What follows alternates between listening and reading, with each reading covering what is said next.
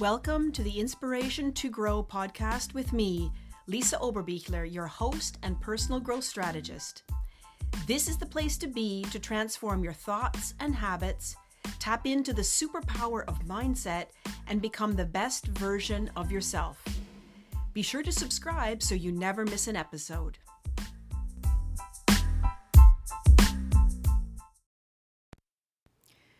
Welcome back to the Inspiration to Grow podcast. In today's episode, I'm talking about some common limiting beliefs around making health and fitness changes and how we can powerfully reframe them. I'm also opening up on how fitness has given me new life.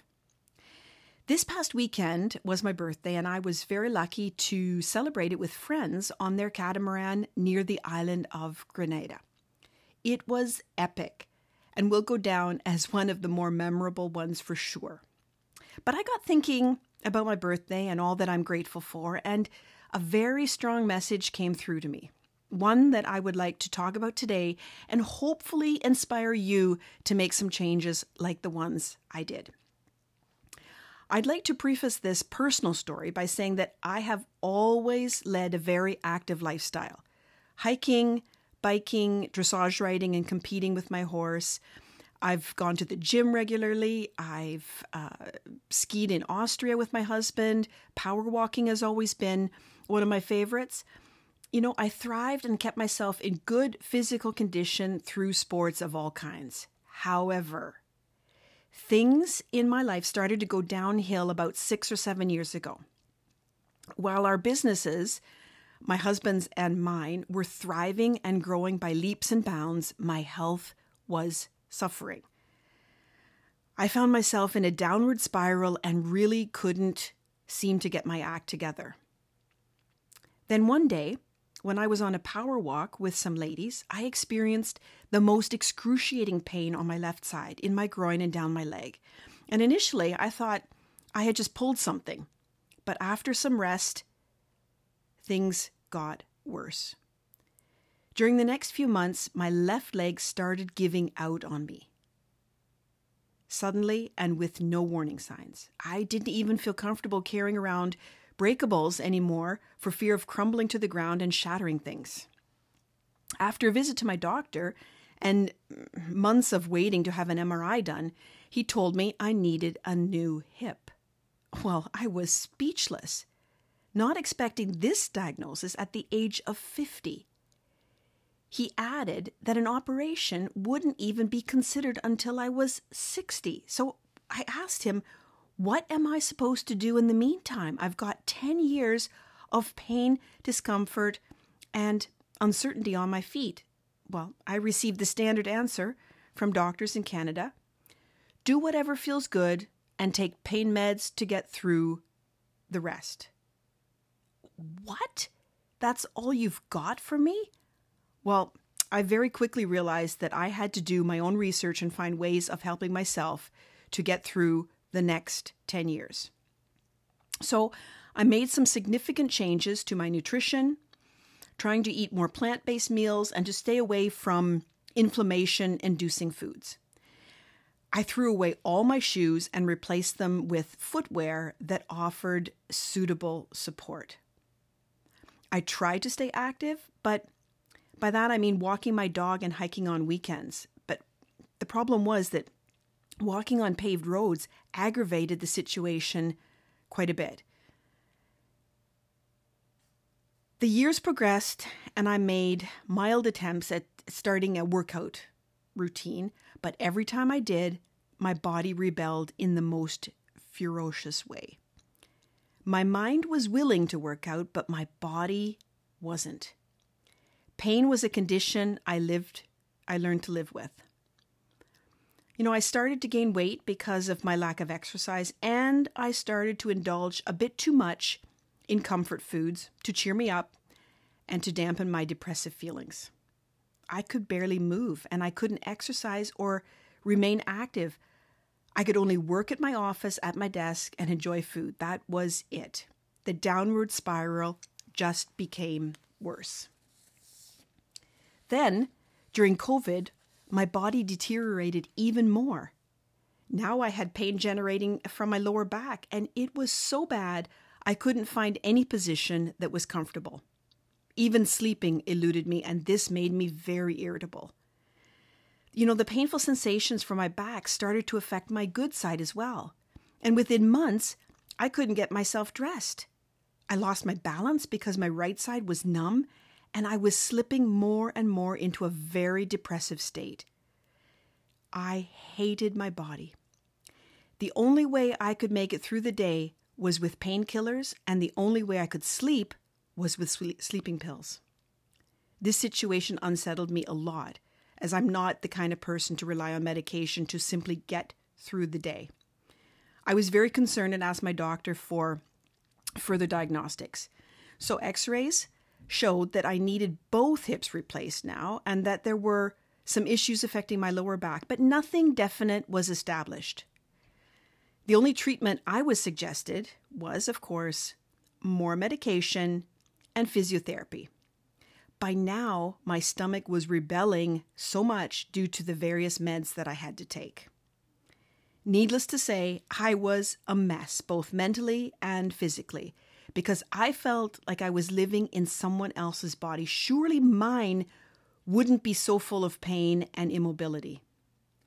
It was very, very hard to accept that I couldn't participate in all the activities I had once enjoyed so much. Finally, after insisting on an MRI, I find out I found out that there were serious issues in my lower back that would likely require surgery if physio couldn't help them. I also met with my orthopedic surgeon who told me both hips should be replaced as soon as possible. I couldn't believe it. I was looking at three surgeries if I wanted to have any relief and get back to normal, even a normal, mildly active lifestyle again. And this really took the wind, or the last bit of wind, out of my sails. In the meantime, my husband and I had gone through some pretty significant changes in our lives.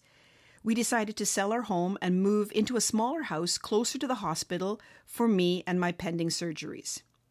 And we both left our jobs. My husband retired, and I sold my business. At this time, I found myself faced with two choices. I could either stay sedentary on the couch in pain, or I could be active but still in pain. And I chose the latter, and I am so happy I did. I had reached such a low point, and the surgeon just told me, Yeah, do whatever you want. Your hips can't get any worse than they are now. So that's exactly what I did. Having moved to a new town full of fitness possibilities, I started swimming and attending aquafit classes. I also took out a gym membership and began exercising. My bike and I got out to explore our new area, and I even signed up for a 30 kilometer bike race. It was very painful at first, but I, I, did everything with caution and modifications. Soon I started to feel less pain, and I found my mobility to be a bit better. I had seen my orthopedic surgeon in April, then again in July, and the last visit was in October. And at the initial visit, I could barely walk into his office. By October's visit, I could almost run the hallways of the hospital. And at that visit, I convinced him to let me wait indefinitely on scheduling the surgeries for my hips. He was astonished at how well I could move and the fact that I didn't need any medication to get through the day. What did I do to help myself? Well, I advocated for myself and no longer listened to what health professional, professionals were telling me. Namely, they told me just to avoid pain and get through everything with pain meds. And that just wasn't working for me. It wasn't acceptable anymore. I started exercising religiously. I concentrated on shredding a few pounds and adapted my nutrition to be even healthier than it was before. And I'll tell you, exercising gave me back my life. I feel born again with a completely new body. And I see this as the greatest birthday gift ever. And this is the message that came through to me as a podcast episode. Give yourself the gift of exercise. But I, I want to make it very clear and add a disclaimer that I am by no means giving or offering any medical advice here. If you find yourself in a similar, similar situation, be sure to consult your medical professional. So, fast forward to today, I feel better than ever. I go swimming every day. I attend spin classes. I lift weights at the gym five to six times a week. I follow a simple nutrition plan that I put together myself, which has helped me lose several pounds to date. I've eliminated alcohol, sugar, white flour, fried, and processed foods from my diet. But you know what the real needle mover was in all of this? Exercising. It truly is a fact that movement is medicine. So, you've heard my story of going from pain and immobility to thriving and enjoying life more or less pain free. Exercise done consistently made all the difference for me. It restored my health and helped me love my body again. And I really want to drive the point home here that exercising should be part of everybody's day. It should be a non negotiable. But far too often, I hear women express limiting beliefs around getting fit and working out. I'd like to address these limiting beliefs and help you reframe them if this is the case for you. The first and probably most common belief regarding fitness and health related changes is I don't have the time to meal prep and stick to an exercise routine. So here's the powerful reframe you have to see exercise, fitness, and health as core components of routine self maintenance just like putting gas in your car. Then the game changes. Your car cannot run without gas, can it? So think of health and fitness as something that increases your brain power, energy levels, and creativity. Then they become a priority. Own the change you want to make and lock it in as a non negotiable to your day's schedule. The ROI meaning return on investment from exercising, is immense. Look at my example. It gave me my life back and enabled me to have an active lifestyle again. That's priceless, if you ask me. Maintaining and improving your health and fitness levels must become a priority. Use it or lose it, as they say. Well, some some are going to ask me how do how do I find the time? You know, track how much time is spent on the various activities throughout the day. Then evaluate which tasks can be maybe reordered or batched, eliminated, or even delegated. Schedule in your fitness and health related tasks as what I call me time or tiger time and fiercely adhere to your plan. See it like a meeting with yourself you have to view health and fitness as high ranking priorities that help you in all other areas of your life. And by reframing how you look at these things, it will become a consistent item on your schedule, no matter how busy your days get. The second limiting belief is that because your previous efforts at a healthy, fit lifestyle did not work, there is no use even trying again. So, your powerful reframe here is that all your past experiences and attempts were merely opportunities to collect data. See them as such. And these will make you more powerful at devising your new health and fitness strategy going forward. And you could say to yourself, I use past experiences to guide me, but they don't define me. Having tried approaches and workouts that perhaps didn't work in the past does not reflect on your worthiness or your ability to try a new approach. It is likely the case that methods used in the past were not adapted to your needs and that a brand new approach, of course, after the limiting beliefs are addressed, may work much better. And keep in mind, a one size fits all approach to fitness and health generally doesn't work for most people. The third and final limiting belief that I'm going to address today is that people don't know where to start. Your reframe here is that when you actually begin, later or not at all, that will not offer any solutions to your problem of not knowing where to start. The internet and bookstores have tons of fitness plans, workouts, diets, and approaches to choose from. Your new line of thought could be there are abundant options out there to choose from. However, I can find a way that resonates with me and my dietary needs. Now, before starting a diet, you should really consult your medical professional and seek guidance from a nutritionist. I don't want to recommend any specific diet plan or workout.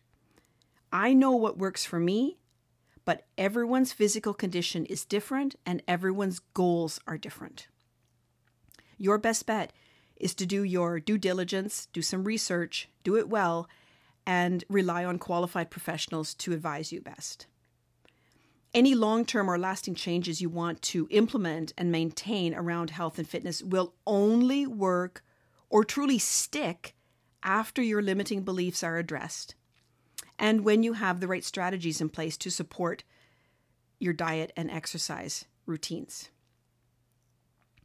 I truly, truly, truly hope to have inspired you to get your health back by exercising regularly. It can start by just putting on your running shoes and going for a walk each day. Just do it. Thanks for tuning in and getting inspired.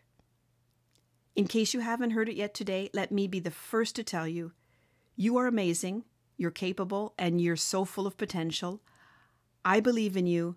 Now go out there and show the world what you are made of. Till next time.